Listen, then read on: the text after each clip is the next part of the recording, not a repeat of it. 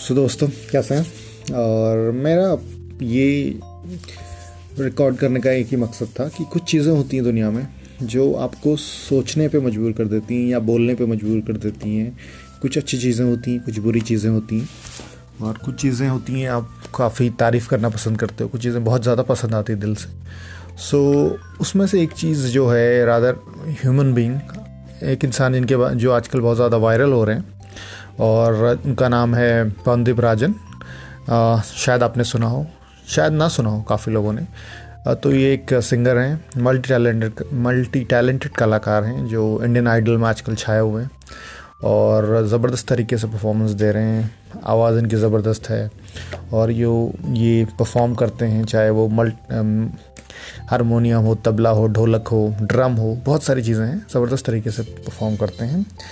और तो इनके बारे में कहना इसलिए भी ज़रूरी है, इसलिए भी मैं कहना चाह रहा था कि ये मतलब जैसे होता है ना कि लोगों को लगता है कि अचानक से वायरल हो गया बंदा, ऐसा नहीं है, ऐसा नहीं है। मैं इनको कम से कम पाँच छः साल से फॉलो कर रहा हूँ और तब ये मुझे भी किसी ने बताया था और ये तब वॉइस इंडिया में पार्टिसिपेट कर रहे थे। मैंने सुना पहला गाना इनका, ठीक लगा अच्छा लगा।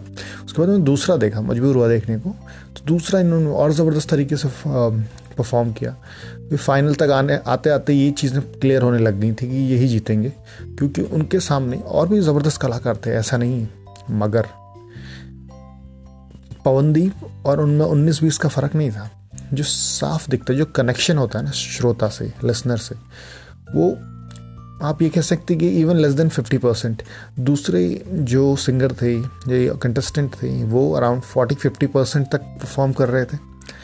और Pawandeep around ninety ninety five percent मतलब जो आज की डेट में जो कर रहे हैं परफॉर्मेंस वो बहुत ही, उस समय भी बहुत ज़बरदस्त कलाकार थे। तो इंडियन आइडल में उनको देख के ज़रा भी वो नहीं होता, आश्चर्य होता है कि ये इतना ज़बरदस्त प्लेयर कलाकार नहीं। मुझे तब भी पता था और उनके फैंस जो हैं, तब भी पता था कि वो बहुत ज़बरदस्त कलाकार हैं और आज भी पता है और आगे भी रहेगा। तो इसके बारे में बात करना बहुत ज़रूरी था, इसलिए मैंने कहा कि अब ये चीज़ बिल्कुल अपने एंड से जितनी ज़्यादा हो सके ये हमें करनी चाहिए। एक अच्छा कलाकार है जैसा कि विशाल ददलानी ने भी कहा इंडियन आइडल में कि तुम एक सच्चे कलाकार हो। वो बहुत एक वो चीज़ आवाज़ में उनकी झलकती है। उनका कंपैरिजन ए आर रहमान से भी होने लगा उससे पहले मोहित चौहान और अरिजीत सिंह से होता है, होता आ रहा है, क्योंकि उनके गाने गाते हैं बट उनकी एक अपनी आइडेंटिटी है। क्यों? क्योंकि जब वो उनके गाने गाते हैं तो ऐसा नहीं लगता कि कॉपी कर रहे हैं। ऐसा लगता है कि वो अपने तरीके से गा रहे हैं और मतलब जो भी लिसनर है, वो वो खो जाता है उसमें।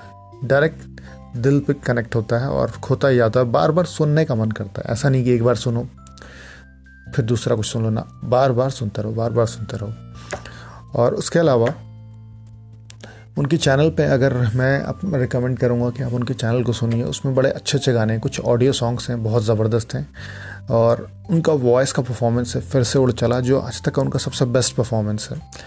और वो ज़रूर सुनिएगा। उसके अलावा मुझे कैसे पता ना चला ये सॉन्ग है उनका ऑडियो है। ऑडियो एक दो और है उनके चैनल पे, जो बहुत ही ज़बरदस्त है। और उनके बारे में ये कहा जा सकता है कि वो एक बहुत ही ज़बरदस्त कलाकार है। और हो सकता है आने वाले समय में ए आर रहमान से भी आगे निकल जाए। अभी आपको लग रहा होगा कि मैं बहुत बड़ा चढ़ा के बोल रहा हूँ, लेकिन नहीं। अगर आप उनको फॉलो करना शुरू करें, उनके गाने सुने, आपको अपने आप ये फीलिंग आने लगेगी कि वो बंदा बड़ा ग्रेट है, ज़बरदस्त कलाकार और इतना हम्बल है कि उस जैसे बंदे को आगे बढ़ना ही चाहिए। वॉइस पाँच साल पहले तक वॉइस के जीतने विनर बनने के बाद उन्होंने कोई इतना बड़ा मतलब उनको मौका नहीं मिला। अदरवाइज़ वो आज की डेट में अरिजीत सिंह की समान तो होते ही मेरा अपना एजम्पन है। बट आप सुने उनको, फिर उसके बाद अपनी राय ज़रूर दीजिएगा। और इसके अलावा थोड़ी बहुत मराठी फ़िल्मों में महेश मांजरेकर के साथ उन्होंने म्यूज़िक डायरेक्ट भी किया है कंपोज किया है। कुछ सिंगर तो हैं ही वो, और आर्टिस्ट आप देखते हैं, कितने ज़बरदस्त हैं, तबला बजाते हैं ड्रम वगैरह सब कुछ बजाते हैं। काफ़ी कुछ अभी देखना बाकी है। परफॉर्मेंसेस उनकी। अभी आधी परफॉर्मेंस हुई है उनकी, आधी अभी भी बाकी है। तो आपको फॉलो करते रहे इंडियन आइडल और देखते रहिए क्या क्या ज़बरदस्त तरीके से वो परफॉर्मेंस देते हैं।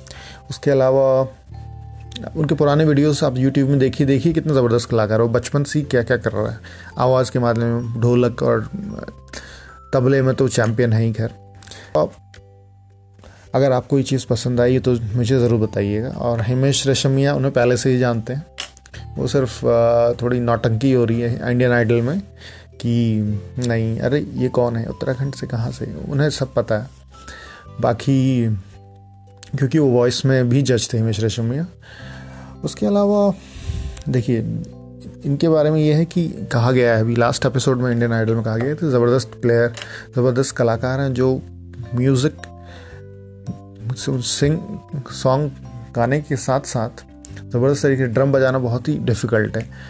तो मेरे हिसाब से वो इंडियन आइडल के सारे सीजन्स की सबसे बेहतर कलाकार नहीं है, वो सारे reality show singing reality shows में, जो अभी तक हमने देखा है, आपने देखा है, जो रियलिटी शोज़ का कल्चर चल रहा है कुछ सालों से उसमें अभी तक के सबसे बेस्ट सिंगर और परफॉर्मर है।